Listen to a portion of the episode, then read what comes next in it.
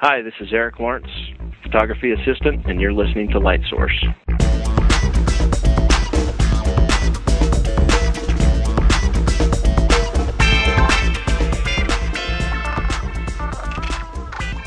And welcome to episode 17 of Light Source, the official podcast of StudioLighting.net. StudioLighting.net introduces photographers to portrait and studio lighting equipment and techniques. I'm Bill Crawford, publisher. And I'm Ed Hidden, exclusive photographer and image inspector with iStockPhoto.com. On today's episode, we're going to speak with Erik Lawrence, who is a photographer's assistant for David Tejada that we spoke to on way back on episode 9. So it'll be interesting getting a perspective from uh, an assistant's point of view. Yeah, something a little different this time. Yeah, it's uh, kind of interesting to hear what, what they have to do as a as a profession to to help photographers get to what they need to to produce. Absolutely. But before we get into that, um, anything new going on with you, Bill? Doing any shooting lately? Um, yeah, I've been shooting a little bit. I had a nice holiday weekend, so I took my camera everywhere I went, and uh, I had kind of a cool day the other day with uh, the setting sun uh, as a backlight for some stuff that I was shooting. That was kind of fun. Makes it fun.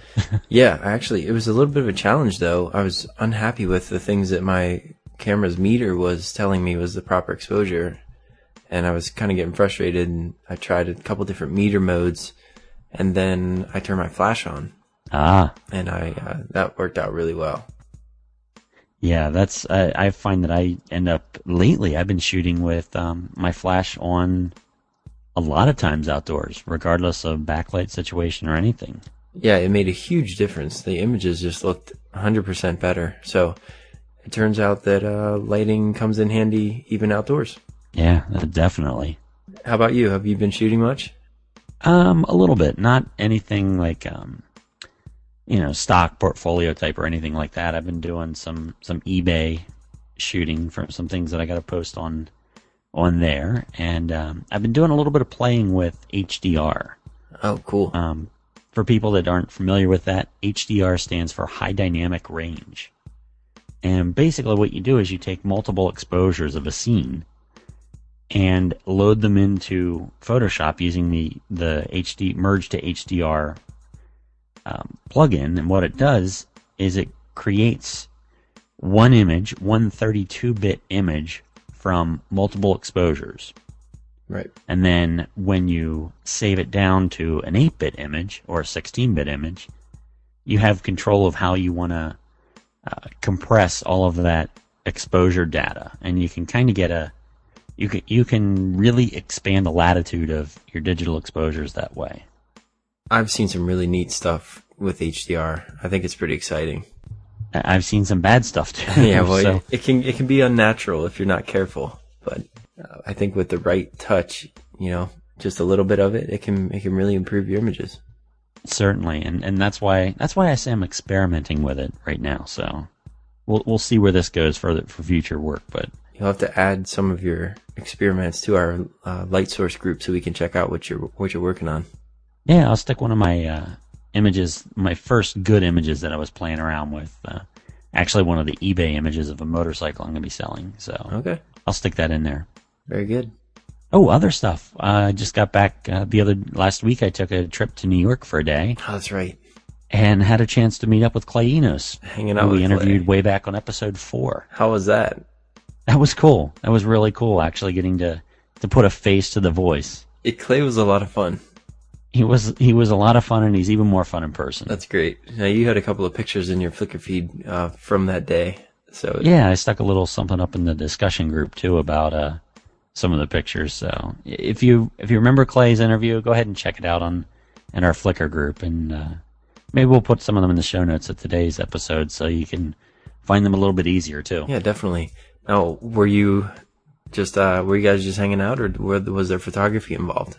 Well, he was actually working, Cool. so I uh, went to B and H Photo, and then you know took a walk around and went over to where he was shooting, and it's kind of like uh, eavesdropped a little bit in the background and watched him do a little bit of his stuff, and they had a full set of you know makeup person, a hair person.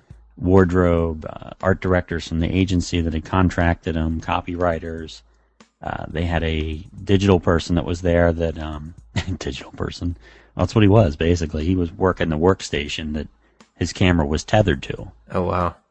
So as, as Clay's shooting with his Hasselblad, all of the images are popping up on this, uh, dual screen G5 and the, the copywriter, the art director, uh, Clay and his assistant are all sitting there looking at this, at this, uh, large LCD screen and deciding what they needed to do for the next shot. That's neat.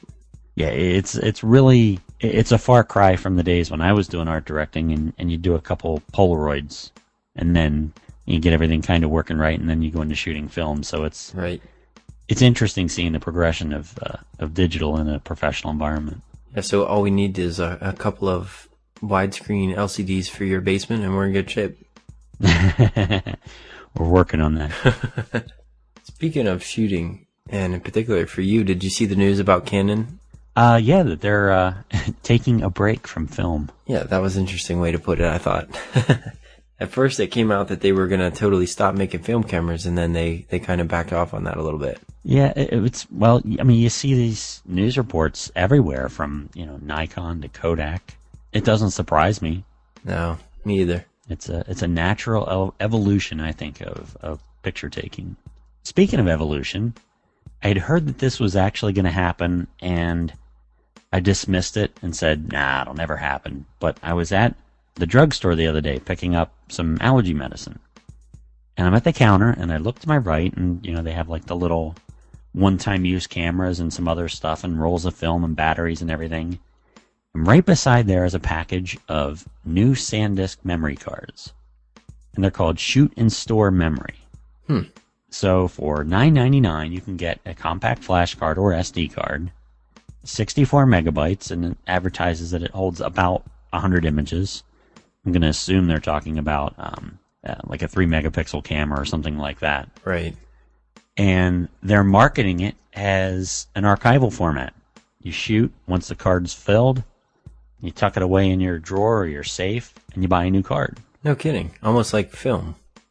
Almost exactly like film. And I heard prices were going to get down low enough that people would consider using it as an archive format, and well, looks like SanDisk is here with it. Eh, I'm not sure how I feel about that.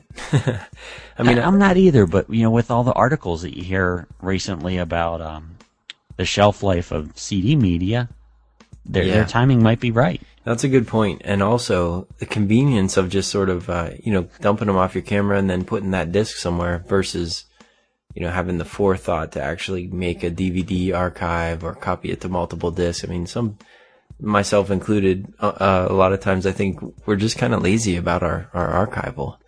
And, uh, the easier it is, the better, I think. I see this as really being marketed towards um, towards people that are not very PC literate. Um, people that you know, they buy the digital camera and they're like, well, now what do I do? You know, my my card's filled up. Well, instead of trying to give someone an explanation of how to go through a whole archival process, it's like, well, just go buy a new card. Exactly, and and you know they have them in the right place here at the at the uh, drugstore there by the counter. That's the kind of people that you're going to probably get. So it's pretty interesting. Kind of funny. CF memory as an impulse buy. That's right. who'd have, who'd have thought? Yeah, they kept telling me it was going to happen, but I, I didn't believe them. Speaking of progress, um, being a little bit sarcastic, but I saw that um, Microsoft was talking about a new image format. Do we really need another one? I don't think so. I'm pretty happy with the ones that we have, but uh, you know, Microsoft, any chance they get to uh, sort of lock something down. So I guess every time you save things, it'll be some annoying default to a Windows photo file or something like that. I think it's it's called a Windows Media Photo. It's going to use a WDP file extension, which I don't get how they came up. Well, I guess Windows Digital Photo. Yeah, it sounds like a hassle to me It's it sounds like a huge hassle. I think. because I doubt that they'll open on any other platform. Yeah, proprietary anything is a bad idea. I well, everyone's trying to move RAW towards an open format. Right, and I think that's the way we need to go. I, at I completely agree. So Well, it's going to be in Vista, which isn't even planned to come out yet. So maybe we'll be lucky and they'll back off of that plan. yeah, I hope you're right. Speaking of new stuff, um, you had posted a story on uh, Studio Lighting about the new DVD from Shoot Smarter. Yes, I'm excited about this DVD. This is the third in a series of DVDs on lighting that ShootSmarter.com has put out. And you and I have both reviewed the first two. And I love 'em. I really, really enjoyed them a lot. And the other cool thing about this DVD is that, um, it's, it's hosted by Christopher Gray, who we spoke with on a, on an earlier episode of Light Source not too long ago.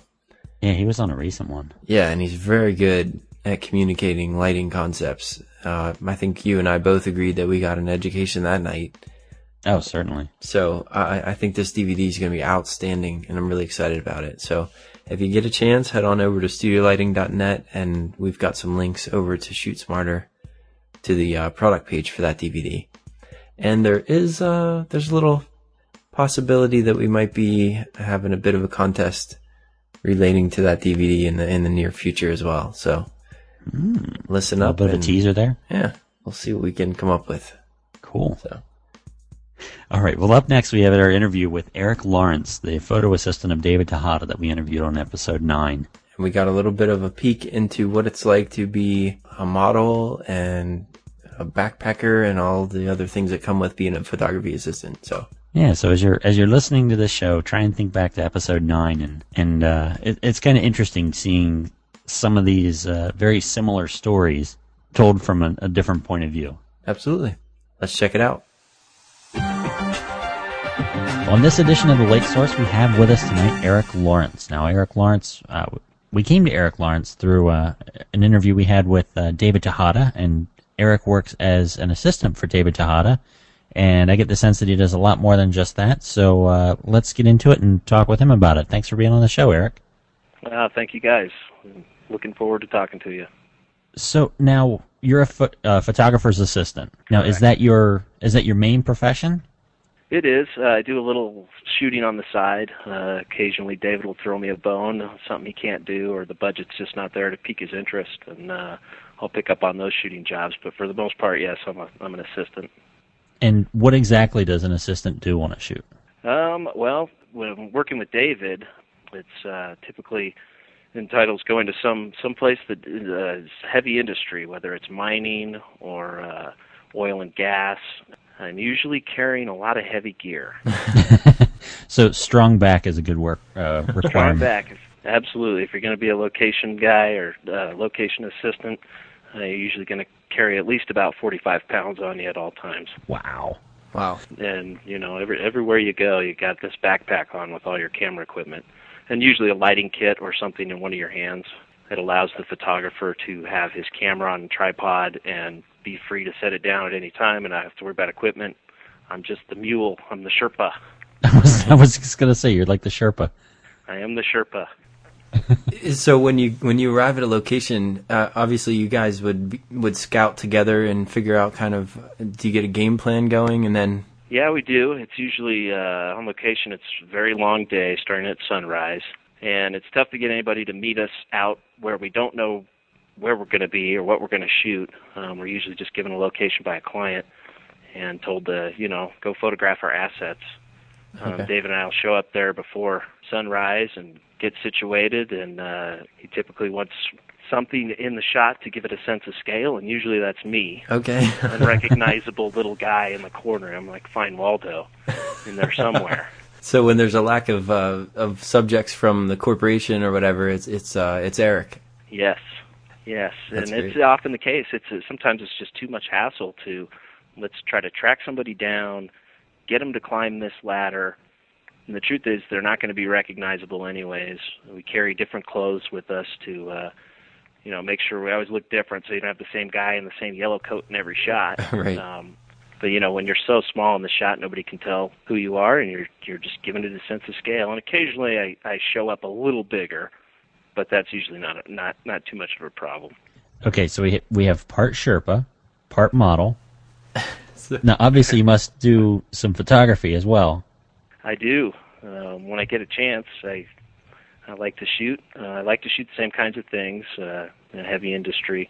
Um, I, I have a studio background. When I went to school, I, I learned primarily uh, studio photography, and it wasn't until after I graduated that I realized there was this whole other world of photography that took you, you know, for for us all over the country um, into all kinds of different industry. It, it just seems so much more exciting to me. It's a better fit for me. I do enjoy the studio stuff, but uh, you know, being on location is just it's where it's at for me. Now, like Ed said, you're part model, part Sherpa, but surely there's some other things that go into being an assistant. What's it like when you're actually uh, setting up for a shoot? Are you the guy that places the lights and, and stuff like that too? Yes, if we're lighting something, um, the photographer will typically tell you, "Look, I want uh, let's get a softbox over here, camera right, a fill card on the other side, um, you know, maybe a background light, whatever the situation calls for." And you just kind of start piling up these these things in your head, thinking, just thinking to yourself, "Okay, I got to put a light over here, a fill card over here, and do this," and you just start going at it as quickly and and accurately as possible get things to where the photographer can step in, move the light a little bit to where he wants it to get just the light he's looking for. And you know, your job's never done as an assistant. Even when you're shooting, you're you're watching the photographer. You're trying to anticipate his needs, his or her needs, I suppose. And uh, I should say that it's changed immensely with the advent of digital. Really, the job as an assistant used to entail counting exposures or loading film or uh, timing Polaroids or uh, you know going and buying film or going to the lab all that's gone away. So now, typically, I'll look at uh, like David's camera. The memory cards he uses are pretty large. He gets hundred and something shots on there, so I'll just check it every once in a while. Maybe before starting another set, I'll tell him, you know, you only have so and so shots left on that card. Maybe we should change it now. But it used to be with film, you know, you were counting 36 exposures so that your photographer wasn't shooting blanks at the end of his roll, and that's, like I said, it's pretty much gone away. Wow but you're still it sounds like you still play a really critical role so that the the photographer's kind of free to be creative and not have to worry about a lot of the technical issues absolutely um, and also in some of the environments we go to um, it's important when when your photographer's looking through the camera that that you're looking around and watching watching his back um, there's a lot of trucks moving around and other things like that and uh, there have definitely been situations where I've had to say, "Oh, watch out! Here comes a you know here comes a car, here comes a, a 125 ton Haulpak." I could have used you the other week. Oh yeah, did you almost run into a Haulpak? um, it was a big truck coming down the street. Close enough. Now, when it comes to lighting, uh, it sounds to me like you need to almost know as much as a photographer because you know you guys sometimes are on the other side of a room or even on the other side of a oil field. I mean, how how much technical knowledge is required for an assistant in your position? Well, you know the the photographers being an assistant is pretty diverse and different photographers will demand different things of the assistant and of course that's always important to know what it is your photographer wants from you um, some of them won't, won't allow you to touch their lights or their camera. Um, others insist on you do everything. Uh, so it's mostly about knowing what your photographer wants. I've been working with david long enough that when when he gives me instructions on lights i know that i'm going to set them up in the general area where he's talking about, but then he's going to come in with his steady hand and put that light just where he wants it, and well, then we're going to look at the at the the what used to be a Polaroid. Now we're going to look at the back of the camera and uh, hmm. maybe move a light a little bit. And I'm usually out on set to do that. Um, if he says move that softbox back two feet, I'm right there doing it. So um, yeah, I'm definitely hands on with the lights and uh, we use a number of different lighting systems, so I have to know each of those systems and how to operate them and get get the photographer what he wants. Now, is the goal with going into assisting to to gain experience to become, you know, a photographer on your own, or is it like kind of like a? It is a stepping stone. That's how I intend it. I've been assisting a lot longer than I, I thought I would. I've, I really pictured myself just assisting for a year or two and then going out and starting to shoot on my own. Uh, and that hasn't happened for a number of reasons. One of which is just assisting is such a good fit for me. I enjoy it. Um, it's what's afforded me the opportunity to travel all over the country, hmm. all over North America, really, um, from Alaska to Florida to Los Angeles and New York. Things I would have been years from doing as a photographer, most likely.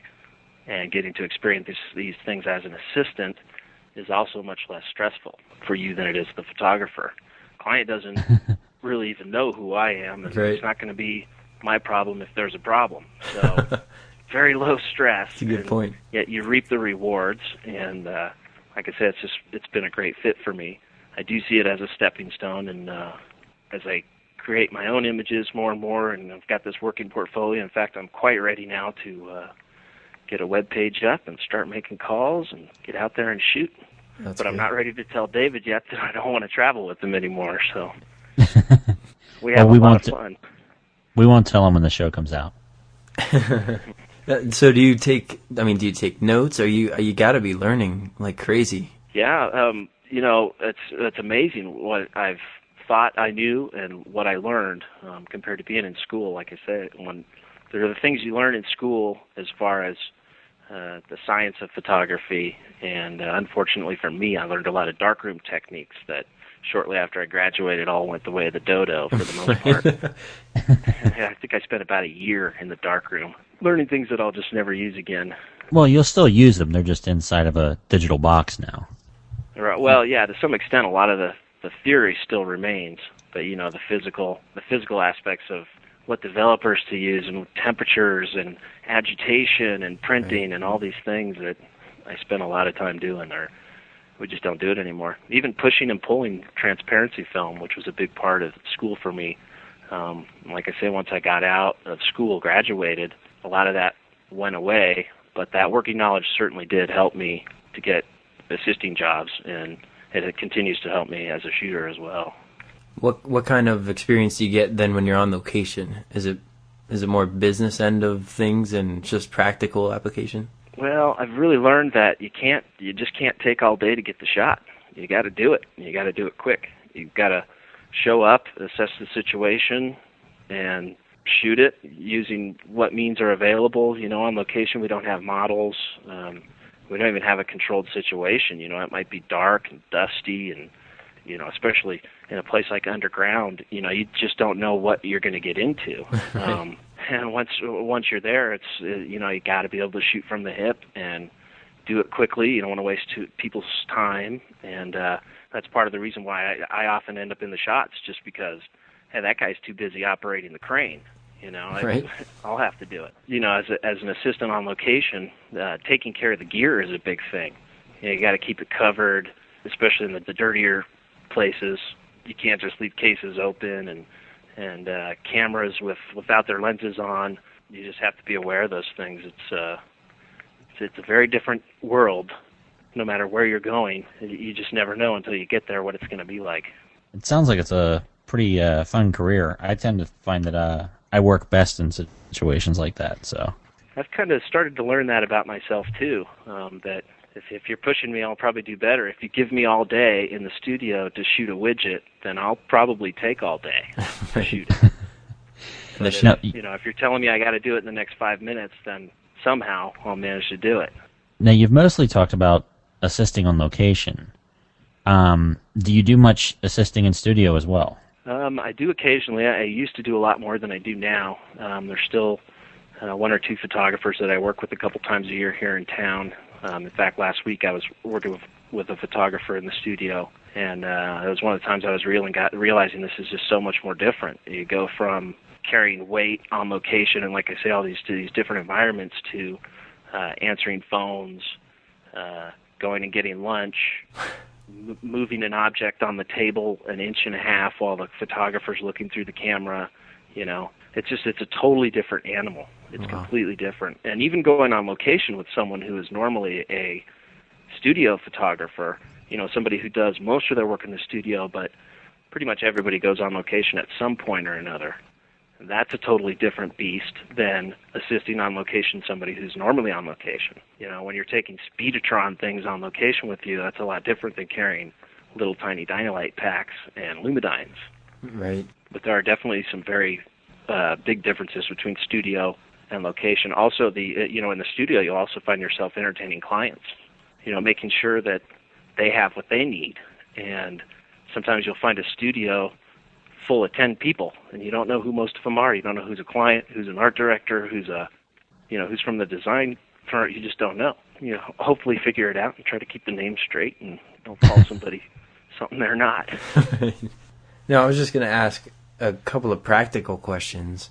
When you're on location, and then, like you know, you mentioned that sometimes you guys are in completely unexpected situations, and how do you communicate with a photographer? Is it all visual, or do you guys have like a sign language worked out?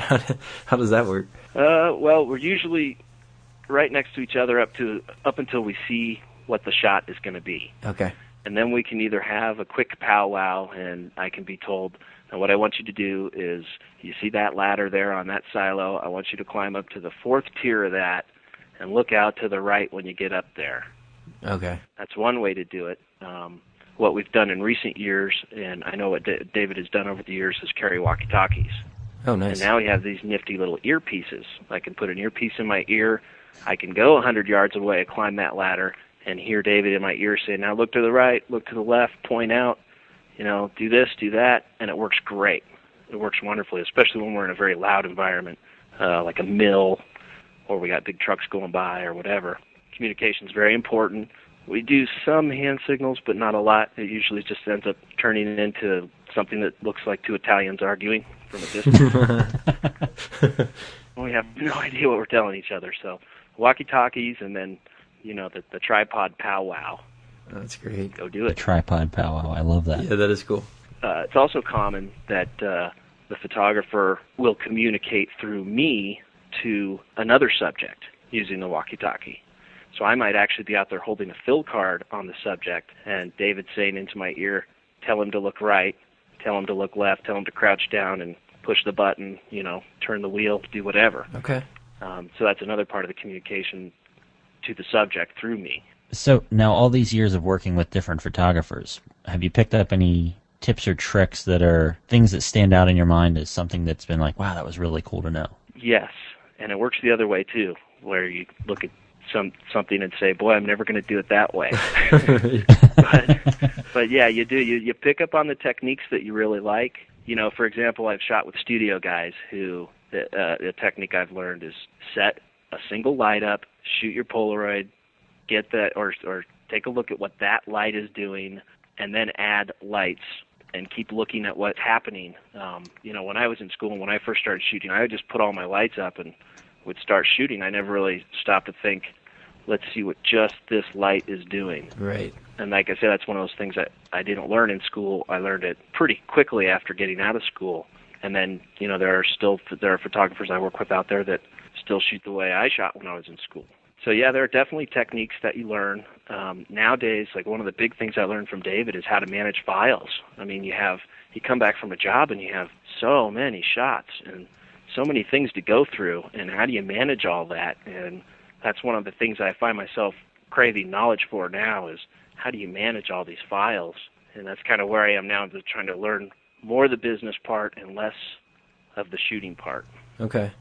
Well, it really sounds like you've benefited a lot from from this position. Is this something you would recommend other photographers coming out of school or going from hobby to professional that they should look for this type of situation before they go pro themselves?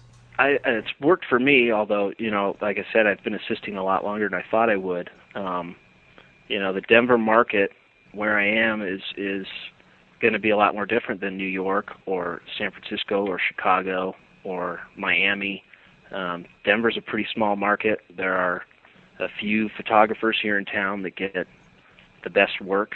Um, I've tried to work for those guys and learn from them because I intend on staying here in this market. But uh, assisting, I think, is a is a necessity for anybody who wants to be a shooter, um, especially a, a good shooter. Look, unless you're just a complete prodigy with the camera, and those people are out there. And those people are definitely out there that need very little education at all. They're just a natural with the camera and know how to use it. But for me, it's definitely been a, a learning experience uh, from a lot of different photographers, picking up different techniques. But uh, I think it's definitely necessary as a as a transition piece to become a photographer. That's great. Can you think of like one particular piece of lighting equipment that you really love to work with or uh, you know like a modifier or something that you just can't, you know, you love to get out of the bag and use?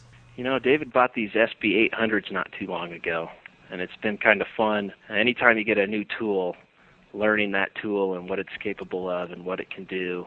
And for me, and I'm pretty sure for him, we continue to be surprised at, at what these SB800s can do. And a big part of that for me is that they're very light and small. I was just gonna say that. I was oh, gonna Oh, say I I know, know why Erik likes them.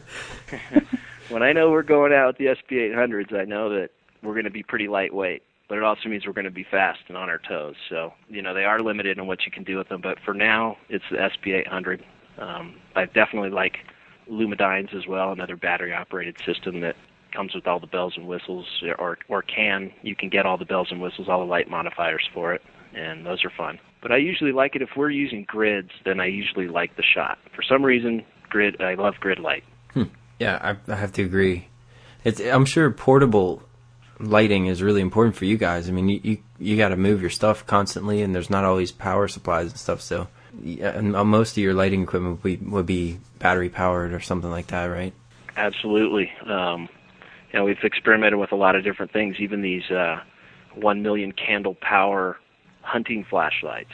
Okay. Uh, we've we've even used those. We've gone on location with a couple of those and had to paint a scene on a long exposure, or even headlights. You know, we've used headlights from cars to light an oil rig, and uh, all those techniques you just learn. You learn them on location. You can't plug into the wall and get 2,000 watt seconds out of your speedotrons when you're out in the middle of a mining pit. Yeah, it does make it a little difficult. well, should we do some rapid fire questions, Bill? Yeah, I think that would be fun. Are you up for some uh, some of our traditional rapid fire questions? Sure. okay. I think I can handle it. All right. What would be your favorite website? I love to just do a search on photographers. Uh, I like to pick a city and say Miami photographers, and then just go visit photographers' websites. That is fun. It is. I just I love it. It's just you, you discover a lot of good work, a lot of bad work, and it's it's a really neat way to see other people's work. I, I think I wasted two hours doing that last night. Yep, that happens to me all the time. How about what's your favorite light modifier? Oh, my favorite light mo- light modifier would have to be the Grid. Uh, favorite magazine. Favorite magazine would have to be Shutterbug. Okay. Uh, favorite non-photo related magazine. Uh, that would be Guitar One. Uh oh, that sounds cool. How about being that you're a globetrotter like David with David? What's your favorite location? What's been your favorite location to shoot? Uh, I would have to say anything that's below the helicopter we're in. I love it when we're in a helicopter. if we're in a helicopter, I'm having a blast. that would be cool. I love it being in helicopters. You've been in some really cool locations. How about your favorite dream assignment that you haven't had yet? Oh, well, the obvious answer is Sports Illustrated swimsuit edition photographer. there you go. yeah, as long as you're dreaming, why not? In which city? Uh, I'd have to say somewhere in the Caribbean or uh, South Pacific. There you go. Uh, that I haven't been, anyways. You know, um, I we've been up to Anchorage and Alaska was wonderful. I just loved it up there. Alaska was beautiful, and I'd go there for free tomorrow if someone offered to send me. So if anyone out there is going to Alaska and needs a great assistant, Erik, we'll we'll give him your email address. there you go.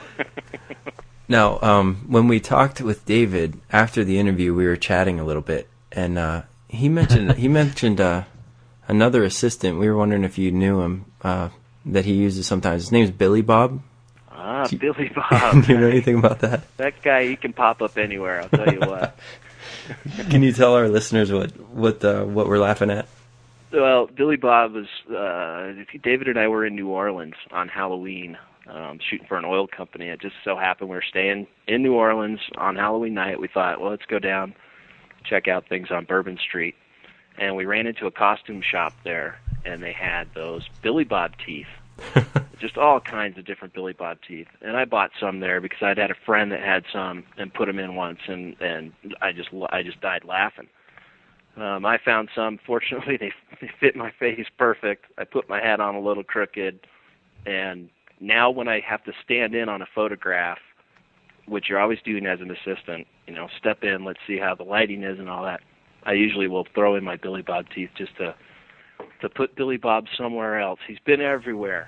he's been in front of the Statue of and he's been everything. He's operated cranes, and he's that's great. Know, he's a fisherman, and he's just it's it's just a, a fun way for me to get out in front of the camera and do something a little humorous. And that's cool. We've worked up quite an archive of Billy Bob photos. I, I think we need a Billy Bob website, or at the very least, a Billy Bob Flickr group. Oh yeah, we need it. You'll, you'll have to send us a, one of the examples. That sounds like a lot of fun. Yeah, David's been talking about a, a coffee table book, maybe. Uh, something you could put in dental offices to make There you you go. about your own situation. Yeah, scare little kids and stuff. Now there might be a concept there. You might have to work on that one, Erik. yeah. He's basically uh, an Austin Powers with with bad teeth. Well, we've had a really good time talking with you. Really appreciate uh, the time you took to be with us on the show. Uh, but thank you. Thank you guys. I've enjoyed a lot. Uh, I hope your listeners get something out of it. Keep listening to Light Source. I love it. Thanks a lot, Erik.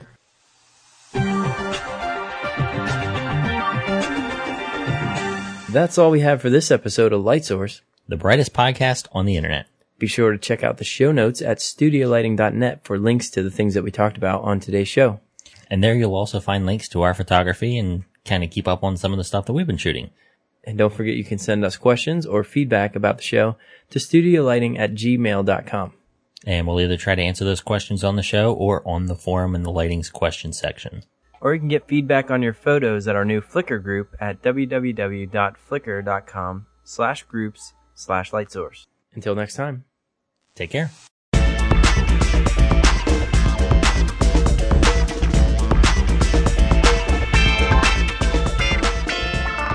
Well, um, uh, Bill, we we should be getting into this interview, shouldn't we?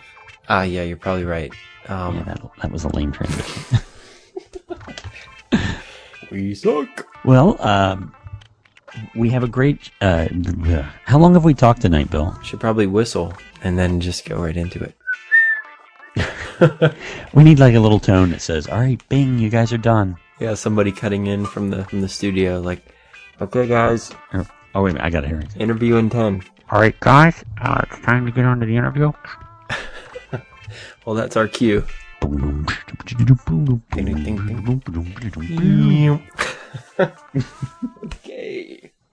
I'm gonna use that.